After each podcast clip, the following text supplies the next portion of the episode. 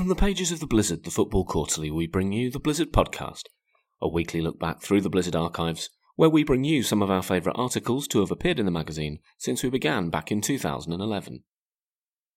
In episode 94, we feature Crime of Passion by Paul Brown, first published in issue 23 in December 2016. The first full international match between France and England was played on the 15th of May 1923 at the Stade Pershing in the Bois de Vincennes in Paris. It was an interesting game, attended by an impressive 30,000 spectators, despite driving rain and hail. France had beaten an England amateurs team at this same venue in 1921, but a similar result was not expected against the full England side. The French team was all amateur, drawn from the regional Paris League, and its best player, Paul Nicolas of Red Star Paris, was out injured. The England team, captained by Charlie Buchan, was mostly professional but included three amateurs and six debutants. An injury to the forward Frank Hartley meant England played much of the match with ten men. Nevertheless, the English dominated throughout and won 4 1, thanks in part to an early own goal from the French defender Pierre Mony, the footballer who got away with murder. Fast forward exactly five years to the night of 15th of May 1928. It was 11 pm, and Pierre Mony was closing up the restaurant he owned in Boulogne-sur-Mer before going drinking with friends. By then 32 years old, Mony was well known across the Pas-de-Calais region as the star player of US Boulogne, and remained familiar to football fans throughout the country as a former international. Mony was heading around the corner from his Phoenix restaurant on Rue Victor Hugo to Pope's Bar on the busy Rue Coquelin. But before he left, he took out a revolver, loaded it, and placed it in his jacket pocket. Parked in the street outside Pope's Bar was a Talbot convertible belonging to Mony's friend, the champion cyclist and Grand Prix motor racing driver Jean Delpierre. Mony found Delpierre inside the bar, sitting with friends at the counter. Mony said hello, and the men ordered drinks and clinked glasses. They laughed and sang together until the bar closed at 1 a.m. Then they decided to go elsewhere for one last bottle. Mony, Delpierre, and a third man, Maurice Dagbert, climbed into Delpierre's car and drove the short distance to the Hotel de la Paix. It was 1.15 a.m., and the hotel doors were closed, so the men rang the bell and stood on the pavement, quote, chatting cheerfully, as they waited to be let in. Dagbert would later say there was absolutely no indication that anything unusual might happen. But, suddenly, Mony pulled the revolver out of his pocket, pointed it at Delpierre, and shot his friend four times from close range. The first bullet pierced Delpierre's hat, the second hit him in the left arm, the third struck his thigh, and the fourth punctured his abdomen. Terribly wounded, Delpierre stumbled into a nearby cafe, where his bleeding was stemmed with bandages. By the time the doctor arrived, Delpierre was in a dire condition. He was immediately transferred to the Saint Louis hospital for emergency surgery. Meanwhile, Mony had fled, hurrying to the town's port, where he threw his jacket and the revolver into the sea.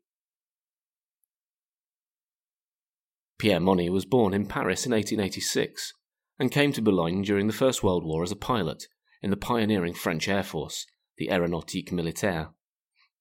Described by his squadron leader as exceptional, he was awarded the Médaille Militaire for bravery.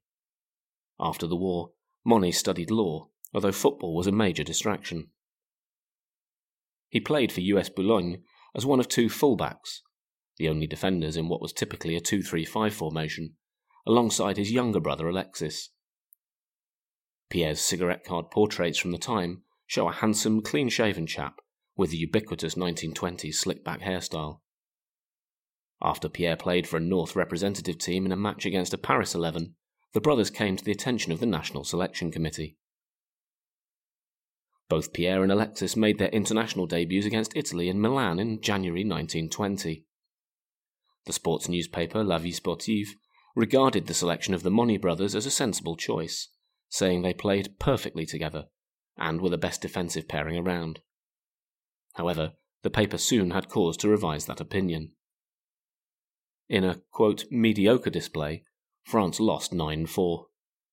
The Mony brothers and the goalkeeper Maurice Cottinet were severely criticised by the French press and spectators.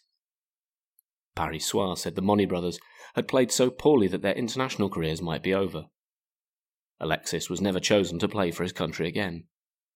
Pierre was selected for the France squad coached by Fred Pentland at the 1920 Olympics, but didn't get a game. In 1921, Pierre Mony moved to CASG Paris. CASG won the Coupe de Paris in 1922 and reached the latter stages of the Coupe de France. Mony played well and was recalled to the national team, although Paris Soir suggested this reflected the selection committee's bias towards Paris based players, saying, Would he have regained the committee's confidence if he had remained quietly in Boulogne sur Mer? With Mony back in the side, France lost 3 0 to Spain, 4 1 to Belgium, 8 1 to the Netherlands, and then, following Mony's own goal, 4 1 to England. His international record was not impressive. Played 5, lost 5, conceded 28. Mony didn't play for his country again. He left Paris and returned to Boulogne, first with OSC Boulogne and, in 1926, back to US Boulogne. In, the same, in that same year, he took over the Phoenix restaurant on Rue Victor Hugo. After shooting Delpierre, Mony walked to a friend's house and asked to be driven to Calais where his wife, Paul, and their daughter were staying with his in laws. Mony waited in the street outside the in law's house until 6 a.m., then went inside, kissed his daughter, and left. At 6.15, he went to Calais police station and asked to see the commissioner, saying he had, quote, done a bad thing. The officer on duty told Mony that the commissioner would not come into work before 8 a.m. So Mony took a train back to Boulogne, walked into Boulogne police station, and told them, Here I am. Mony was said to be overcome with emotion as he was questioned. He explained that he suspected Delpierre of having an affair with his wife. As his closest friend, Delpierre spent a lot of time at Mony's restaurant and was often left alone with Paul. Delpierre and Paul went on outings together and had recently taken a trip to Nice. After the trip, Paul asked Mony for a divorce and took their daughter to Calais. Mony became very depressed and plotted revenge. He admitted to buying the revolver with the intention of using it. He was charged with the attempted murder with premeditation of his supposed best friend. Jean Delpierre was ten years older than Mony and was best known locally as a cyclist. He was regarded as the champion of the North, having won the equivalent of the Tour du Nord. But he was also a motor racing driver selected by Peugeot to race in the 1913 French Grand Prix at Amiens. Delpierre was photographed sitting in Peugeot's EX3 car ahead of the race. He was mustachioed, with centre parted hair, and wore a slight, perhaps nervous smile. Unfortunately, Delpierre crashed the EX3 into a ditch during his first lap and was forced to retire. This indignity, plus the onset of war, put an end to his sporting career. He became a forwarding agent involved in the transportation of horses, and spent his evenings drinking in the bars of Boulogne. Now lying in a Saint Louis hospital, Delpierre was in a critical condition. He had undergone major abdominal surgery and was suffering from peritonitis. Delpierre died the following day, May 17th, at 5 p.m. Mony, on hearing the news, expressed his keenest sorrow. The charge was upgraded to murder. Pierre Mony was tried on the 2nd of October 1928 in Arras, in a cramped civil court, as the criminal court had been damaged during the war and had not yet been repaired. The public gallery was packed with a smartly dressed crowd that was said to include every sportsman from Boulogne to Calais, all of whom, quote, wore nervous masks. Journalists from Paris fought with local reporters over the eight available press seats. The president of the court advised the gallery that it was likely to hear some scandalous details and invited the quote, good company of ladies present to leave the room. All but one of the ladies remained in their seats. When Mony entered the courtroom after five months in prison, those who knew him were shocked by his aged and emaciated appearance. He wore an expression of terror on his face and stared straight ahead, quote, as if under a dizzy spell. When he eventually spoke, Mony told the court, in faltering words, that he regretted his act of madness, which had been driven by jealousy. His restaurant was frequented by a group of friends who were often over familiar with Paul. It offended me greatly, said Mony. Mony had taken the revolver with the intention of confronting Delpierre. But why, the court asked, had Mony ended up drinking, laughing, and even singing with him? The song the men had sung, it was explained, was Manon, from the comic opera of the same name, about a deceived husband and an unfaithful wife. Restaurant regulars had nicknamed Paul Mony Manon. I sang bitterly because they were mocking me, said Mony. I was well aware of that. Later that night, as the men stood outside the Hotel de la Paix, Delpierre made a jibe about Manon. It was this final insult that caused Mony to fire the revolver. I saw red, said Mony. Yes, I saw red. The court called 18 witnesses, the most anticipated of whom was Paul Mony. Many of those in the gallery showed great sympathy for Pierre and hostility towards Paul. The press also seemed happy to cast Paul as the victim of the piece, with L'Echo describing her as the real culprit. Will she show any pity for the man who died because of her, the paper wondered?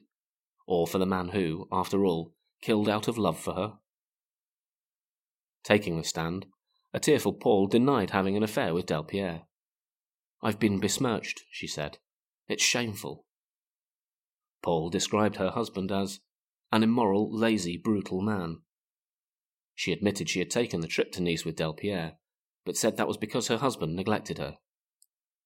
He left me free to follow my own inclinations, and I let him follow his, that's all. It was noted by the president of the court that, while Paul may have had a weakness for other men, Pierre had a similar predilection for other women. Several witnesses testified to his apparent infidelities. But the sympathy in the courtroom remained with Pierre. The closing arguments included a lengthy and stirring defense speech. At 2:35 a.m., 14 hours after the trial had begun, the members of the jury were sent out to deliberate. They returned shortly afterwards and, when asked if Pierre Mony was guilty of murder, replied, Non. Mony was acquitted. The crowd, which had stayed until the end, cheered. Mony, the colour draining from his face, collapsed onto the desk in front of him, seemingly unable to believe the outcome. The footballer had got away with murder, but his reputation was in pieces. Newspaper columnists said Mony's sporting fame had been allowed to obscure the brutality of Delpierre's killing.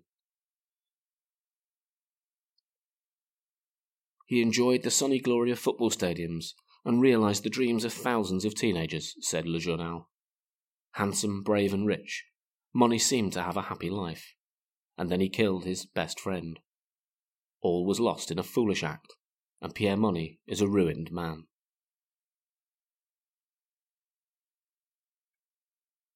That was Crime of Passion by Paul Brown, first published in issue 23 in December 2016. That article, along with nearly 600 others, is available to read for free at theblizzard.co.uk.